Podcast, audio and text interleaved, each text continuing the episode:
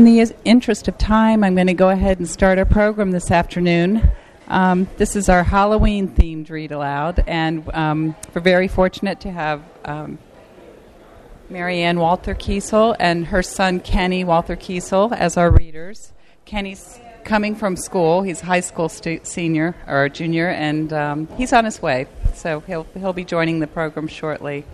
Um, I'm going to let Marianne go ahead and introduce her selection since she's very familiar with the author and uh, can tell you some interesting stories about him. So, i apologize in advance for the cafe noise. You're welcome to move up. There's plenty of seats up here with me.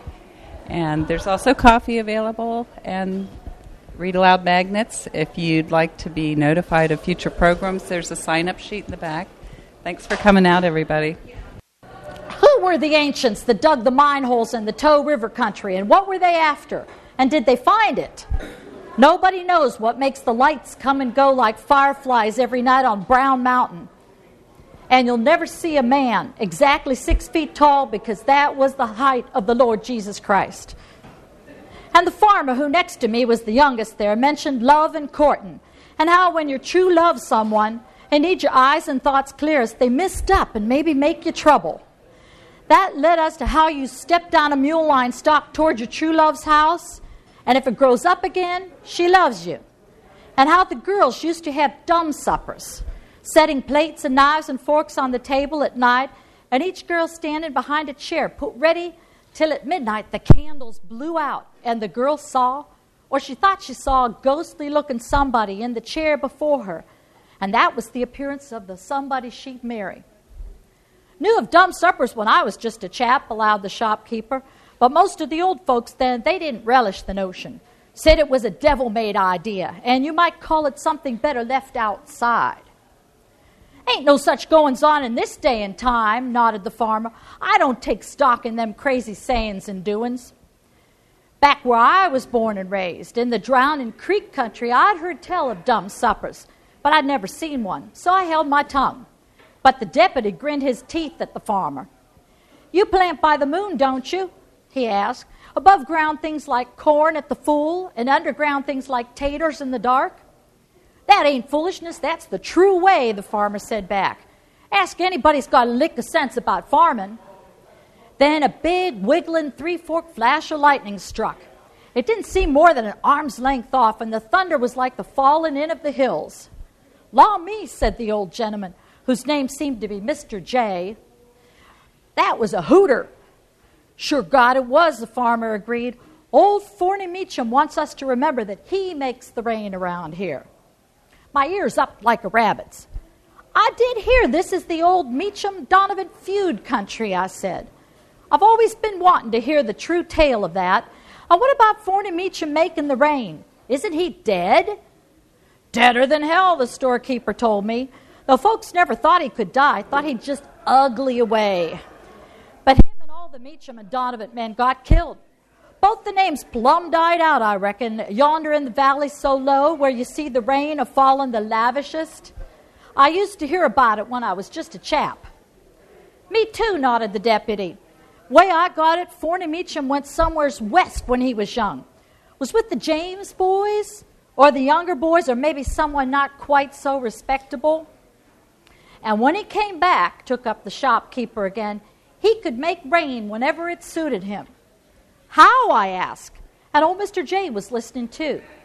Ain't rightly certain how, said the farmer.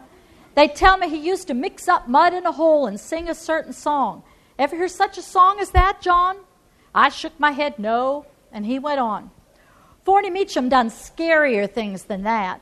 He witched wells dry, and he raised up dead ghosts to show him where treasure was hid. Even his own kinfolks was scared of him. And all the Meachams took orders from him. So when he fell out with Captain Sam Donovan over a property line, he made them break with all the Donovans. Fact, said the storekeeper, who wanted to tell part of the tale. And then Meachams did what he told them, saving only his cousin's oldest girl, Miss Lute Meacham, she swore eternal love with Captain Ben Donovan's second boy, Jeremiah. Another lightning flashed, another thunder growl. Old Mr. J hunched his thin shoulders under his jeans coat, and allowed he'd pay for some cheese and crackers if the storekeeper'd fetch him out. Law me, said the farmer, I ain't even now wanting to talk against Forney Meacham. But they tell he put his eye on Lute himself, and he quarreled with his own son Durwood about who'd have her. But the next court day at the county seat was a fight betwixt Jeremiah Donovan and Durwood Meacham, and Jeremiah stuck a knife in Durwood and killed him dead. Mr. J leaned forward in the lantern light. It showed the gray stubble on his gentle old face. Who drew the first knife? he asked. I heard tell that Durwood drew the knife, and Jeremiah took it away and stuck it into him, said the farmer. Anyway, Jeremiah Donovan had to run from the law, and down into the valley yonder, the Meachams and the Donovans began a shooting at each other. Fact, said the storekeeper, and took it up again as he fetched out the cheese and crackers. That was 50 years back, the last fight of all. Every man on both sides was killed, down to boys of 10, 12 years. Old Forney called for rain, but somebody shot him just as he got it started. And it falls right much to this day, said the farmer, gazing at the poor from the porch eaves. That valley below us is so rainy, it's a swamp like. And the widows and orphans that was left alive, both families, they was purely rained out and went other places to live. What about Miss Lute Meacham? I asked next. I wondered about her too, said Mr. J. Died, said the storekeeper. Some folks said it was pure down grief killed her. And that that and the lonesomeness from that run off Jeremiah Donovan. I likewise heard tell old Forney shot her when she said for once and all she wouldn't have him. The deputy sipped his soda. All done and past now, he said. Looks like we're reined in here for all night, gentlemen. But we weren't. It slacked off a while we ate our cheese, and then it was just a drip from the branches. The clouds shredded, the moon poked through a moment shy like a girl at his, her first party. The deputy got up from the slab bench where he'd been sitting. Hope my truck will wallow up that muddy road to town, he said. Who can I carry with me? I got my mule, added the farmer. I'll follow along and snake you out when you get stuck down one of them mud holes. John, you better ride with me, you and Mr. J. I shook my head. I'm not going to town, thank you kindly. I'm going down that valley trail. Swore to an old family friend I'd be at his reunion up in the hills on yonder side by supper time tomorrow. Mr. J said he'd be going that way too. The storekeeper offered to let us sleep in his feed shed, but I said I'd better start. Coming, sir? I asked Mr. Old Jay. After a while, he told me, so I went on alone. Three minutes down the trail between those wet dark trees and the lantern light under the porch was gone as if it had never shone. Gentlemen, it was lonesome, dark, and damp going. I felt my muddy way along with my broken shoes squashy full of water.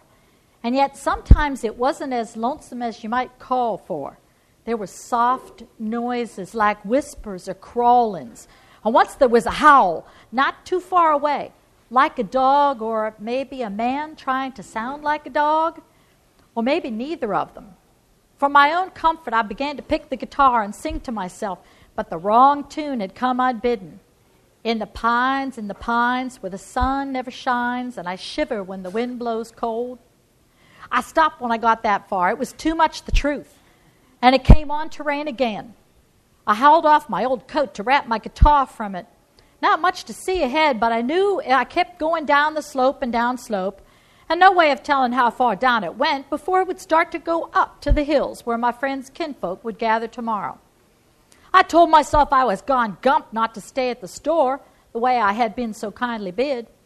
I hoped that old Mr. J had the sense to stay under cover. But it was too far to go back. I better find some place out of the wet for my guitar, more for me. Must have been a bend to that trail, because I came all at once in view of the light in the cabin's glass window, before I notioned that there was any living place around. The light looked warm and yellow in the rain, and I hastened my, I hastened my wet feet. Close enough in, I could judge it was an old log made house, the corners notch locked and the logs clay chinked, and the eaves with thick split shakes on them. But I couldn't really see. Hello, the house, I yelled out. No sound back. Maybe the rain was keeping them from hearing me. I felt my way to the flat doorstone and knocked. No stir inside. Groping for a knob, I found none, only a leather latch string, old style. And old style, it was out. In my grandsire's day, a latch string out meant come in. In I pulled, and the wooden latch lifted inside, and the door swung before me. The room was lit from a fireplace full of red coals and from a candle stuck in a dish and a table midway off the puncheon floor. That table took my eye as I stepped in. A cloth on it had a plate of old white china with a knife and a fork at the sides and a cup and a saucer, yes, and a folded napkin. But no food on the table, no coffee in the cup. A chair was set to the plate, and behind the chair, her hands crossed on its back, stood a woman, young and tall and proud standing. She didn't move. Nothing moved except the candle flame and the stir of the air from the open door. She might have been cut from wood and put down there to fool folks. I closed the door against the hard drum of the rain and tracked wet marks on the puncheons as I came toward the table. I took off my old hat and the water fell from it. Good evening, ma'am, I said. Then her dark eyes moved and her pale face, her sweet, firm jawed face, her short, sad mouth opened, slow and shaky. You're not. She started to mumble half to herself. I didn't mean. There was copper light moving in her hair as she bent her head down and looked down to the empty plate. Then I remembered that talk under the store porch. Dumb supper, I said. I'm right sorry. The rain drove me in here. I reckon this is the only house around, and when nobody answered, I walked in. I didn't mean to bother you. And I couldn't help but look at how she'd set the dumb supper out. Knowing how such things weren't done anymore, I was hearing that very thing said that night. I was wondering to find it. Through my mind kept running how some scholar men say it's a way of doing things that came over from the old country, where dumb suppers were set clear back to the beginning of time. Things that old don't die easy after all, I reckon. He'll still come and sit down, she said to me in her soft voice, like a low playing flute heard far off. I've called him and he'll come. I hung my wet coat by the fireplace and she saw my guitar. Sing to help guide him, she said to me. I looked at her so proudly tall behind the chair. She wore a long green dress and her eyes were darker than her copper hair that was all in curly ringlets. Sing, she said again. Toll him here. I felt like doing whatever she told me. I swung the guitar in front of me and began the song I'd given for them at the store. Oh, call me sweetheart, call me dear, call me what you will. Call me from the valley low, call me from the hill. I hear you as the turtle dove that flies from bough to bough, and as she softly calls her mate, you call me softly now. One long hand waved me to stop, and I stopped with the silver strings still whispering to both of us. I felt my ears close up tight, the way they feel when you climbed high, high on the mountaintop. There's power working here, I said. Yes, she barely made herself heard. The fire that had been just coals found something to blaze up on. Smoke rose dark above the bright flames. The rain outside came barreling down, and there was a rising wind, too, with a hoop and a shove to it that made the lock joints of the cabin's log creak.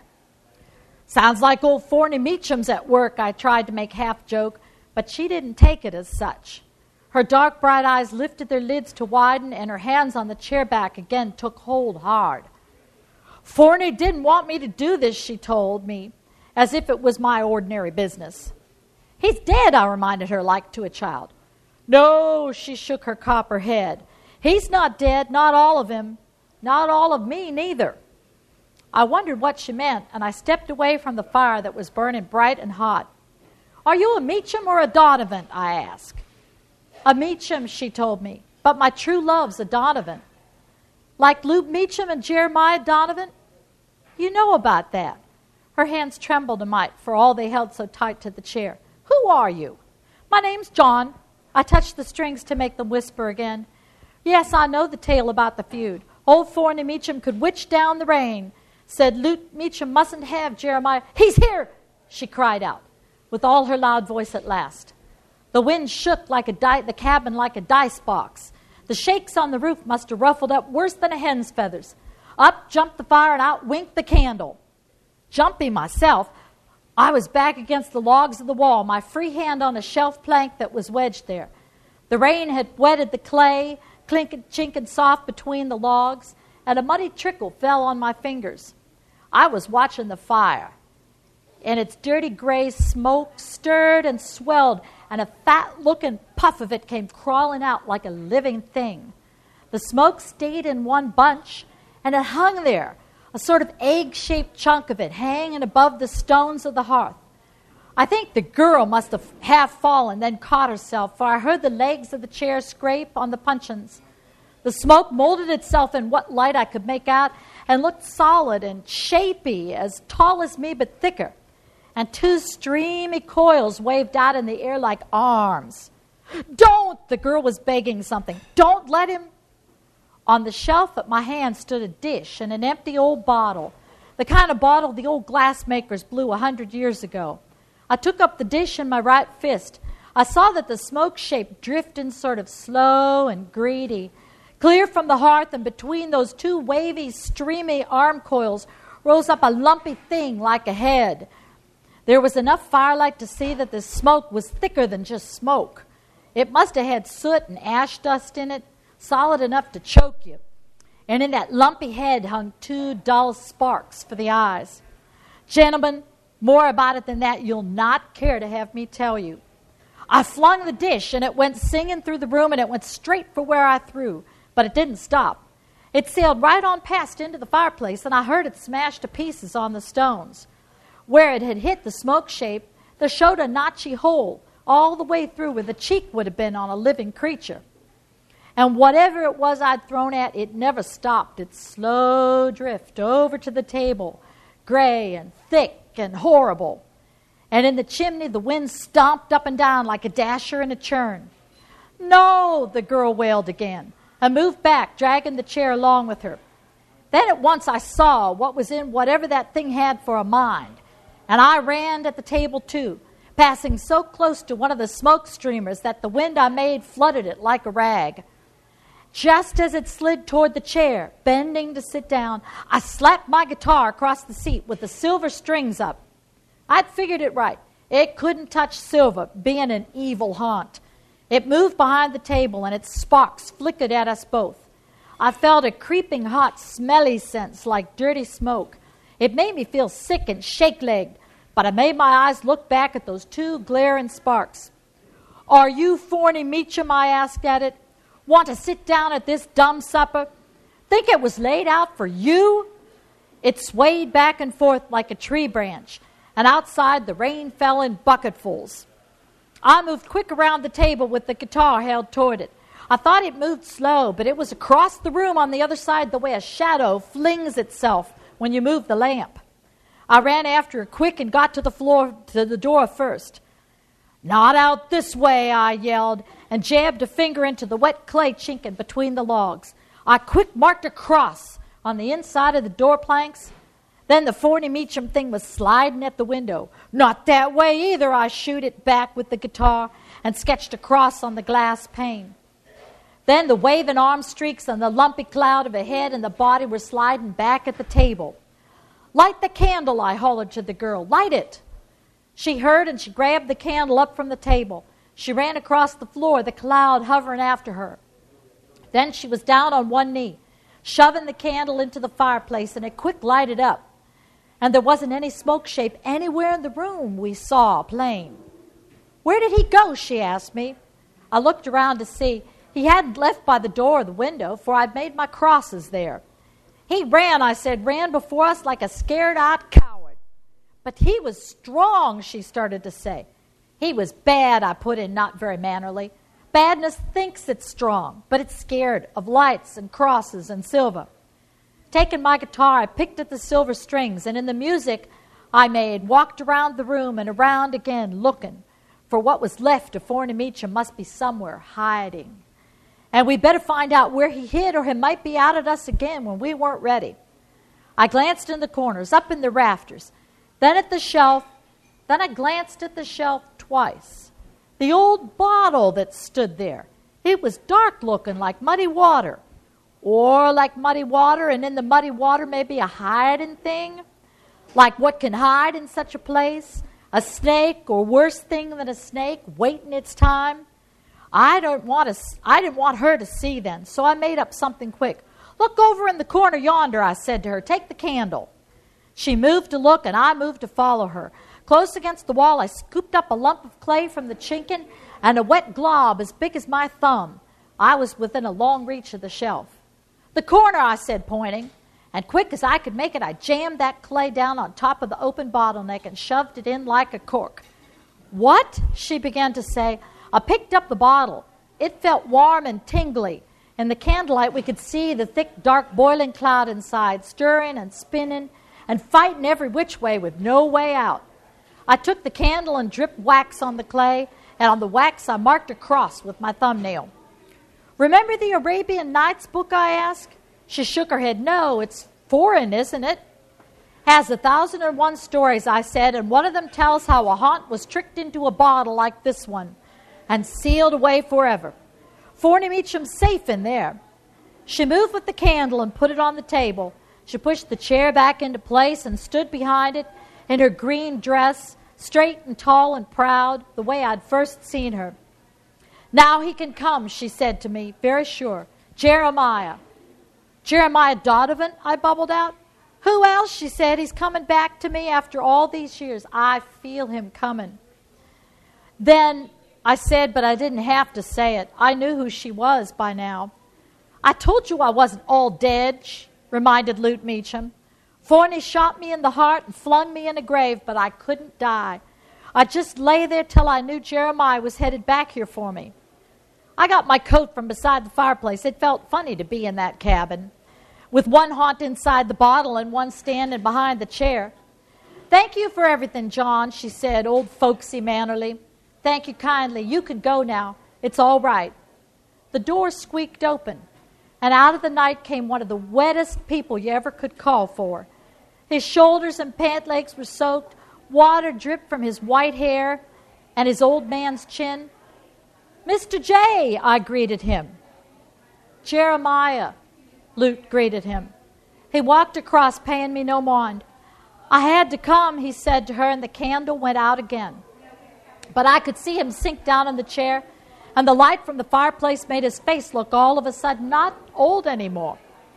He put up his face, and she put hers down, and he went all slack and limp, restful. I was outside with the bottle and guitar. There was nary a cloud in the sky, and the moon shone down like a ball of white fire. The cabin was dark inside now, and I could see by the moon that it was a ruined wreck. The roof fallen in, the window broken, the logs rotten. You'd swear nobody'd set foot in there for 50 years back. But inside, Jeremiah Donovan and Lute Meacham were together at last and peaceful. So peaceful, most folks would think they were dead and gone. On along the trail that was now so clear, I found a tree that looked hollow, and down in its dark inside, I put the bottle and left it there. It seemed to me I ought to be shaky and scared, but I wasn't. I felt right good. That dumb supper now, the way I'd heard it said, sometimes a dumb supper calls up things that oughtn't to be there, but now I'd seen a dead haunt setting a dumb supper to toll a living man to her. And it wasn't bad, it wasn't wrong. They were happy about it, and I knew that. Walking in the bright moonlight, I began to strum my guitar, and gentlemen, the song I sang is really an old song. Beauty, strength, youth are flowers and fade and seen. Duty, faith, love are roots and evergreen.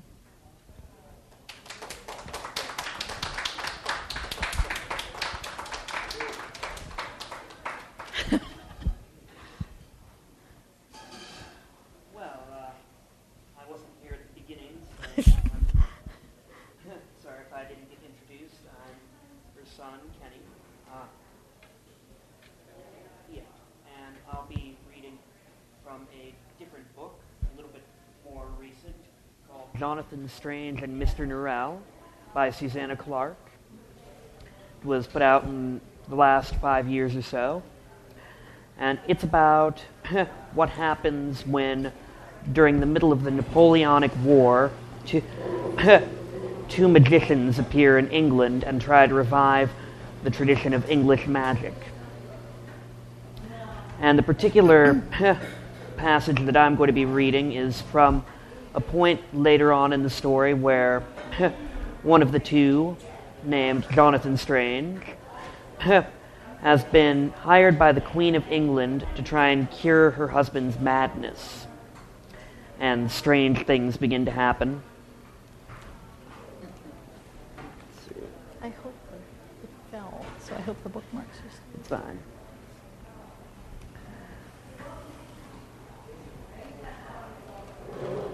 The king did not seem in the least fatigued. In fact, he more inclined, he seemed more inclined to dance and skip about, and generally rejoice over the defeat of the Willises. So, thinking that further exercise would certainly do His Majesty no harm, Strange walked on. The white mist had erased all detail and all color from the landscape and left it ghostly. Earth and sky were blended together in the same insubstantial gray element. The king took Strange's arm in a most affectionate manner and seemed to have quite forgotten that he disliked magicians. He began to walk about, walk about and talk about the things that had preoccupied him in his madness. He, had, he was convinced that a great many disasters had befallen Great Britain since he had become mad.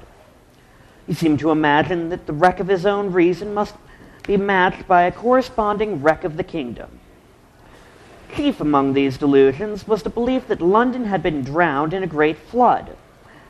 And when they came to me and said that the cold gray waters had enclosed over the dome of St. Paul's Cathedral, and that London was become a domain for fishes and sea monsters, my feelings were not to be described. I believe I wept for three weeks together. Now the buildings are all covered in barnacles, and the markets sell nothing but oysters and sea urchins. Mr. Fox told me that three Sundays ago he went to St. Vedast in Foster Lane, where he heard an excellent sermon preached by a turbot. But I have a plan for my kingdom's restoration. I have dispatched ambassadors to the king of the fishes with proposals that I should marry a mermaid and so end the strife between our two great nations. The other subject which preoccupied His Majesty was that of the silver haired person whom only he could see. He says he is a king, whispered he whispered eagerly. But I believe he is an angel. With all that silver hair, I think it very likely. And those two evil spirits, the one you, you were talking about, he has been abusing them most horribly. It is my belief he has come to smite them and cast them into a fiery pit. Then, no doubt, he will carry you and me away to glory in Hanover. Heaven, said Strange. Your Majesty means heaven. They walked on. Snow began to fall, a slow tumble of white over a pale gray world. It was very quiet. Suddenly, the sound of a flute was heard. The music was unutterably lonely and mournful, but at the same time full of nobility. Thinking that it must be the king who was playing, Strange turned to watch. But the king was standing with his hands at his side and his flute in his pocket. Strange looked around. The mist was not dense enough to hide anyone who might have been standing near them. There was no one. The park was empty.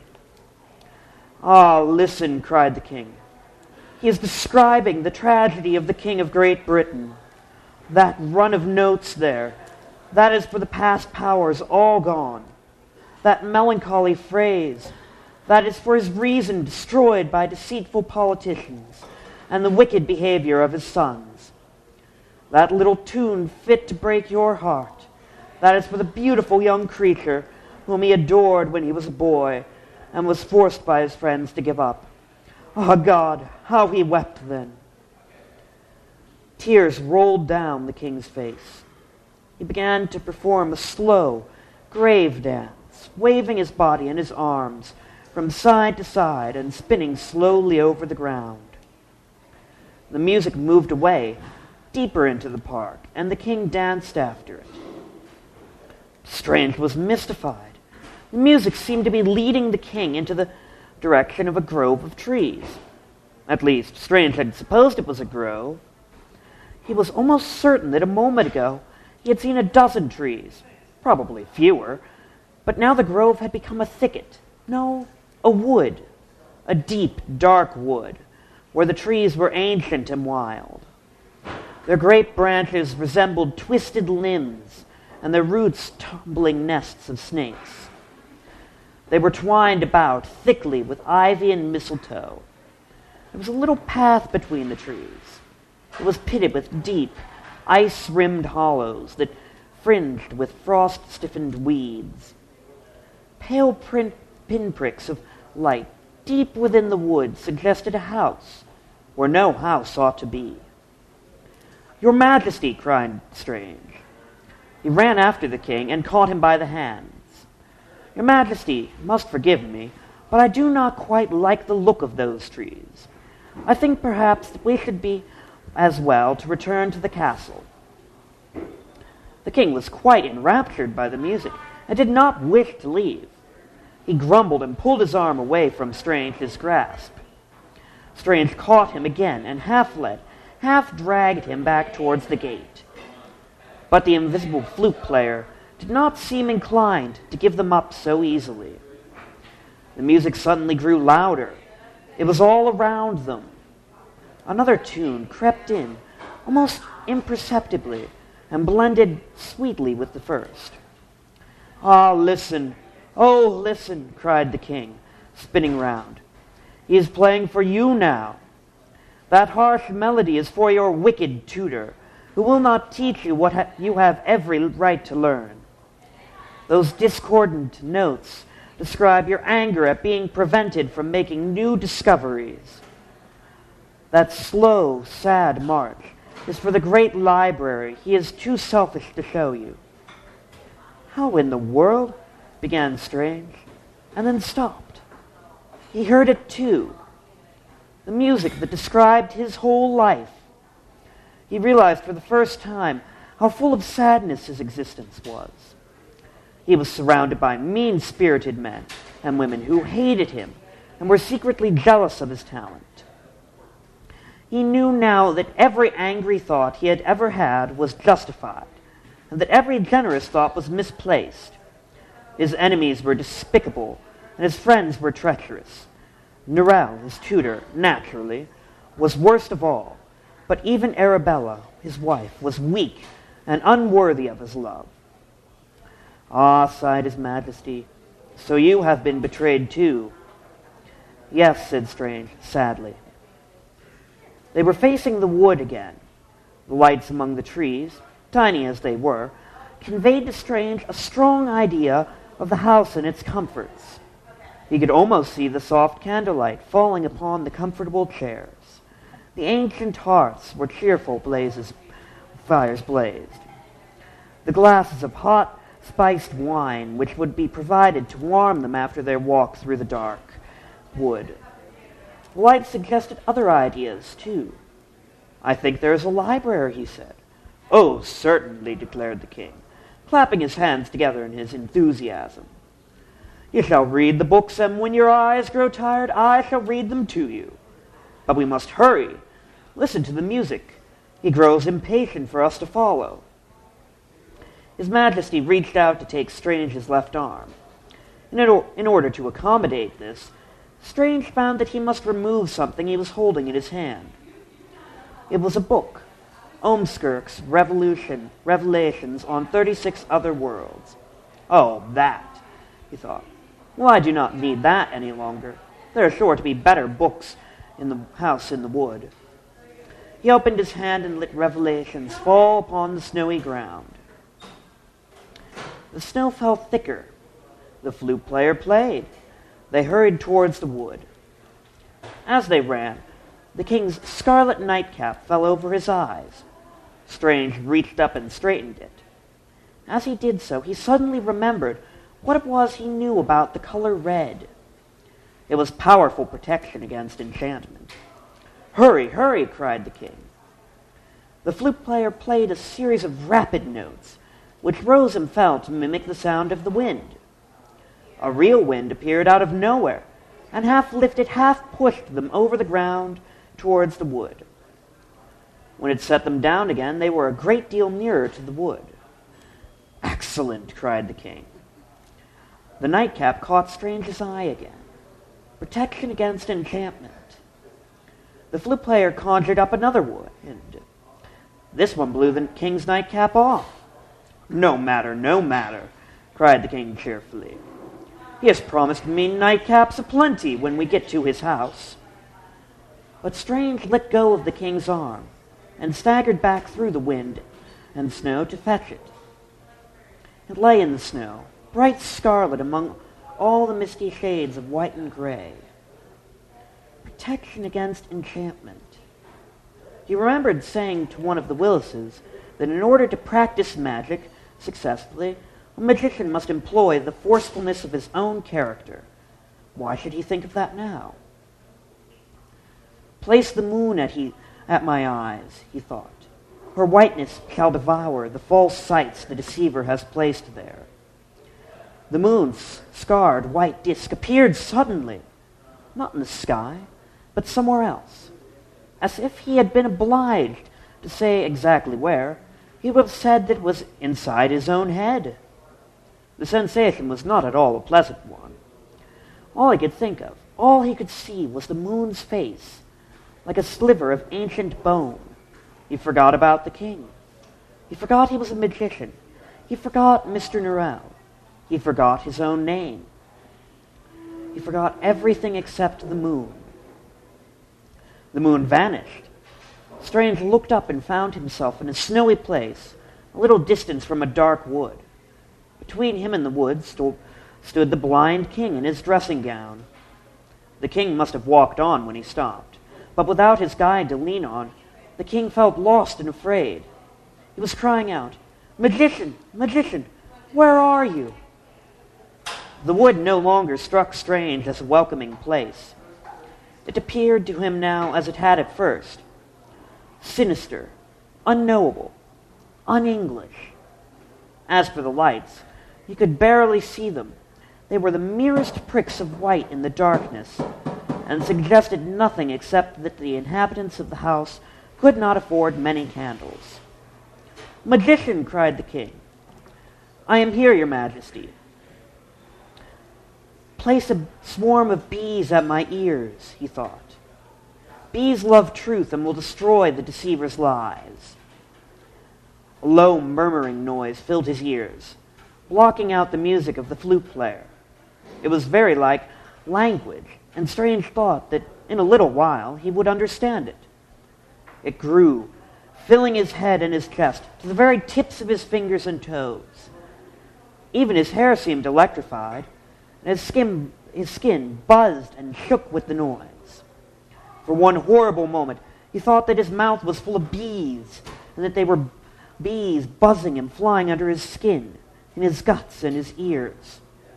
The buzzing stopped. Strange heard the flute player's music again but it did not sound as sweet as before, and it no longer seemed to be describing his life. Place salt in my mouth, he thought, lest the deceiver attempt to delight me with the taste of honey or disgust me with the taste of ashes. This part of the spell had no effect whatsoever. Nail my hand with an iron nail so that I shall not raise it to do the deceiver's bidding. Ah! God! screamed Strange. There was an excruciating pain in the palm of his left hand. When it ceased, as suddenly as it began, he no longer felt compelled to hurry towards the wood. Place my heart in a secret place, so that all my desires shall be my own, and the deceiver shall find no hold there. He pictured Arabella as he had seen her a thousand times prettily dressed and seated in a drawing room among a crowd of people who were all laughing and talking. He gave her his heart. She took it and placed it quietly in the pocket of her gown. No one observed what she did. Strange next applied the spell to the king, and at the last step, he gave the king's heart to Arabella to keep in her pocket. It was interesting to observe the magic from the outside. There have been so many unusual occurrences in the king's poor head that the moon's sudden appearance there seemed to, on occasion, him no surprise. But he did not care for the bees. He was brushing them away for some time afterwards. When the spell was finished, the flute player abruptly st- ceased playing. And now, Your Majesty, said Strange, I think it is time we returned to the castle. You and I, Your Majesty, are a British king and a British magician. Though Great Britain may desert us, we have no right to desert Great Britain. She may have need of us yet. True, true. I swore an oath at my coronation always to serve her. Oh, my poor country. The king turned and waved in the direction he supposed the mysterious flute player to be. Goodbye, goodbye, dear sir. God bless you for your kindness to George III. Revelations of 36 other worlds lay half covered up by the snow. Strange picked it up and brushed off the snow. He looked back. The dark wood was gone. In its place was a most innocent clump of five leafless beech trees.